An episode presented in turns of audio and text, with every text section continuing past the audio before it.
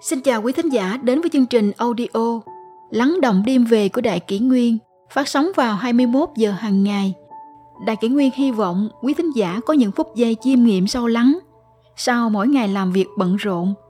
Hôm nay, chúng tôi xin gửi đến các bạn thính giả câu chuyện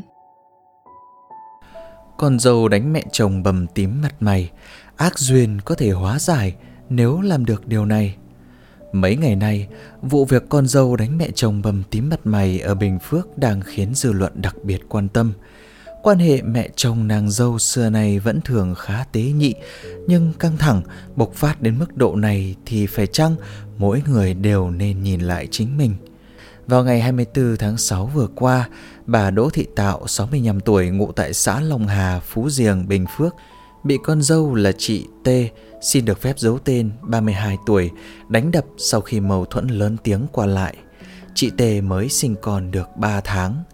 Theo lời bà Tạo, bà hiện đang ở cùng gia đình con trai để chăm sóc cháu nội. Con trai bà đi làm xa, bà cố gắng chăm sóc, đỡ đần, nấu nướng, nhưng con dâu thường hay kiếm chuyện để gây gổ và xúc phạm bà. Sự việc lên cao trào khi tối 24 tháng 6, theo thói quen, bà Tạo đi tiểu vào bô rồi để cạnh bồn cầu, định hôm sau đem ra vườn tưới rau. Lúc đó chị Tề đã lớn tiếng với mẹ chồng, xông vào đánh đập và túm tóc mẹ chồng như kẻ thù. Sau đó, chị Tề khóc lóc xin lỗi và xin mẹ đừng kể với ai. Tuy nhiên sáng hôm sau, do cảm thấy sức khỏe không ổn nên bà Tạo nhờ người điện cho các con của mình đến. Khi ấy, các con bà mới tá hỏa và chụp ảnh của mẹ đăng lên mạng xã hội. Là người ngoài cuộc, chúng ta khó lòng biết hết nội tình câu chuyện này. Bà Tạo bị hành hạ như vậy quả thực rất đáng thương. Chị Tê đánh mẹ chồng quả thực rất đáng giận. Nhưng phụ nữ mới sinh con thường dễ bị stress, khó làm chủ tâm trạng. Chúng ta lại cũng không hiểu hết những uẩn khúc uất ức đằng sau.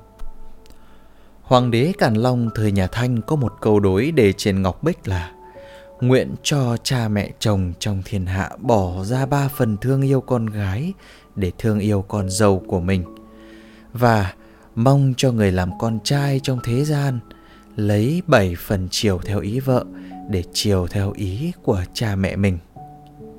Quan hệ mẹ chồng nàng dâu từ xưa đến nay vốn dĩ phức tạp như vậy, oan gia trái chủ không phải là hiếm.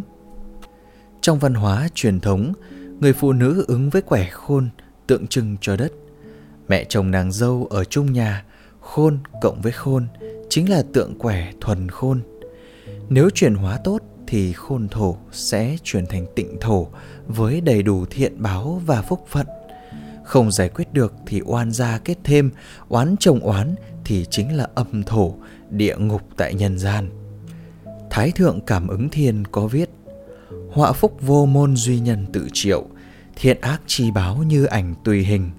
Dịch nghĩa Họa phúc không có lối mà do người tự chịu Báo ứng thiện ác như bóng theo hình. Nói cách khác Nếu mẹ chồng bị con dâu khinh thường Xúc phạm Thì rất có thể là vì nợ nghiệp từ tiền kiếp hoặc chính kiếp này. Nếu mẹ chồng có thể bao dung nhẫn nhịn, dùng tình thương yêu con cái để đối đãi với con dâu, thì dần dần có thể hóa giải oán cừu, mối quan hệ trở nên tốt đẹp. Quá trình nhẫn nại chịu khổ cũng chính là quá trình hoàn trả nợ nghiệp, chuyển nghiệp thánh đức. Nhờ đó mà có được phúc phận nhân sinh để lại cho cháu con. Dân gian hay nói phúc đức tại mẫu rất là có đạo lý vậy. Thế còn là con dâu, nếu bị mẹ chồng ức hiếp, chịu oan ức thì làm thế nào? Khi cảm thấy thật khó chịu đựng, dường như phải bộc phát ra mới hà giận, thì xin bạn hãy nghĩ đến quy luật nhân quả.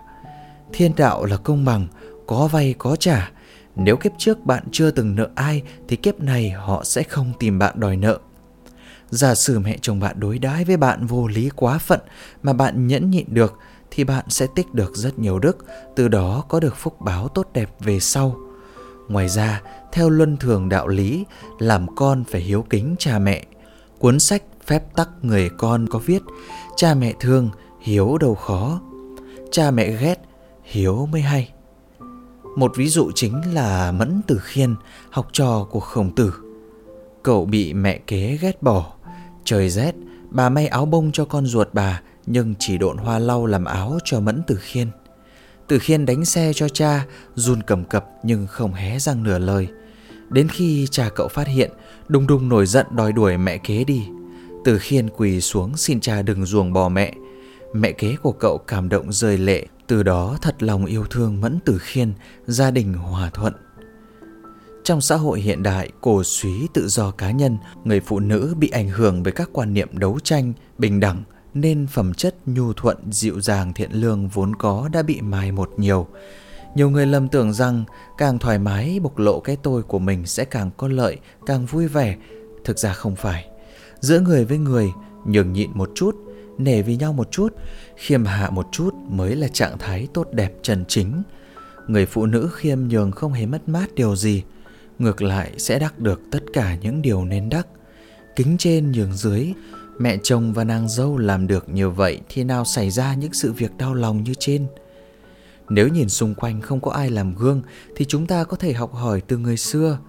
Triều nhà Minh, ở vô tích tỉnh Giang Tô có một người phụ nữ nông dân tên là Vương Thị, gia cảnh nghèo khổ lại gặp phải năm mất mùa. Chồng cô đi làm xa, Vương Thị ngày đêm miệt mài dệt vải, dốc hết sức chuẩn bị cơm thức ăn cho cha mẹ chồng, còn cô thì ăn cám và rau quả dại. Một lần mẹ chồng tình cờ đi xuống bếp, nhìn thấy những thứ cô đang ăn, không nén nổi nước mắt tuôn rơi. Sau này Vương Thị sống thọ 80 tuổi, không có bệnh tật gì, yên lành ra đi. Người nhà mộng thấy một đoàn người cầm cờ tấu nhạc đến nghênh đón người phụ nữ hiếu hạnh ra đi. Trong xóm có vị cống sinh, mỗi lần đi qua cổng nhà Vương Thị đều nhất định đứng ngoài cổng kính lễ ba vái, bày tỏ lòng tôn kính.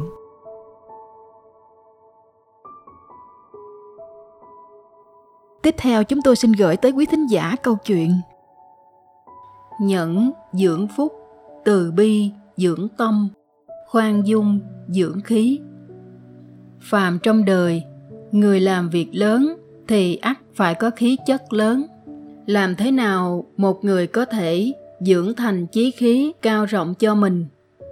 Nhẫn dưỡng phúc có người sống chỉ vì chút khẩu khí mà chuyện không như ý trong đời lại chiếm đến 8, 9 phần. Nhân sinh không thể tránh khỏi lụy phiền, đời người cũng phải kinh qua gian khó. Muốn thành đại sự thì phải có đại khí, mà người có đại khí ắt là có tâm đại nhẫn. Nhẫn không phải là đè nén tâm can mà là đối diện, dùng tâm hòa ái để dung hòa. Nhẫn không phải là nhu nhược mà là thể hiện của ý chí kiên cường của sự tu dưỡng nó là năng lượng tích lũy khi thời cơ đến sẽ trở thành sức mạnh không gì cản nổi. Thiện, dưỡng đức. Trên đời này có một thứ quý giá hơn hết thảy, chính là bản tính thiện lương. Thông minh là thiên bẩm, mà lương thiện lại là lựa chọn sống của bạn. Có câu, ở hiền thì lại gặp lành. Ai mà nhân đức, trời dành phúc cho. Sống thiện lương chính là trở về với bản chất nguyên sơ nhất của mình vậy. An vui, dưỡng sắc.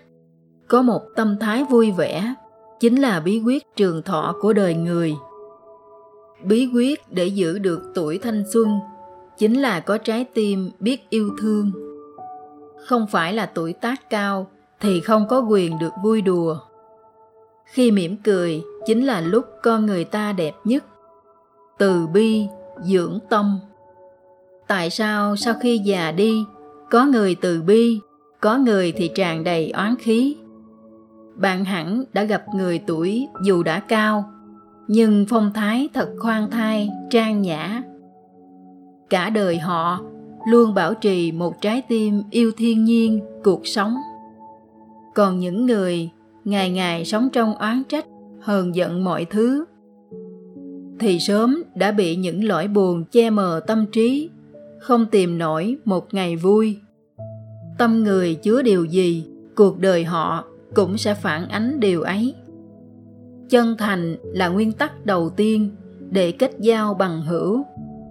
Là người, quan hệ với nhau, hãy lựa chọn chân thành. Muốn người khác tốt với mình, thì trước tiên hãy học cách thành thực với họ. Một người chân thành, thì khí chất đoan trang tính tình rộng rãi. Cần kiệm, có thể sinh tài. Có người kiếm được đồng tiền, tiêu dâm ba ngày là chẳng còn bao nhiêu.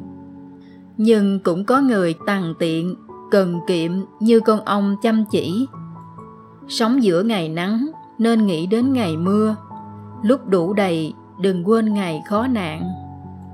Xưa nay người thành công, đều luôn có đức tính chuyên cần này khoan dung dưỡng khí. Một người hiểu được đạo khoan dung thì tấm lòng cũng rộng mở bao la. Không kỳ kèo hơn thiệt, cũng không chiếm phần lợi về mình. Cuộc sống càng so đo thì càng chật vật, kể cả vật chất lẫn tinh thần. Lùi một bước, biển rộng trời cao. Nhường người một bước thì thêm bạn bớt thù. Khoan dung với người chính là gieo phúc báo cho bản thân mình vậy.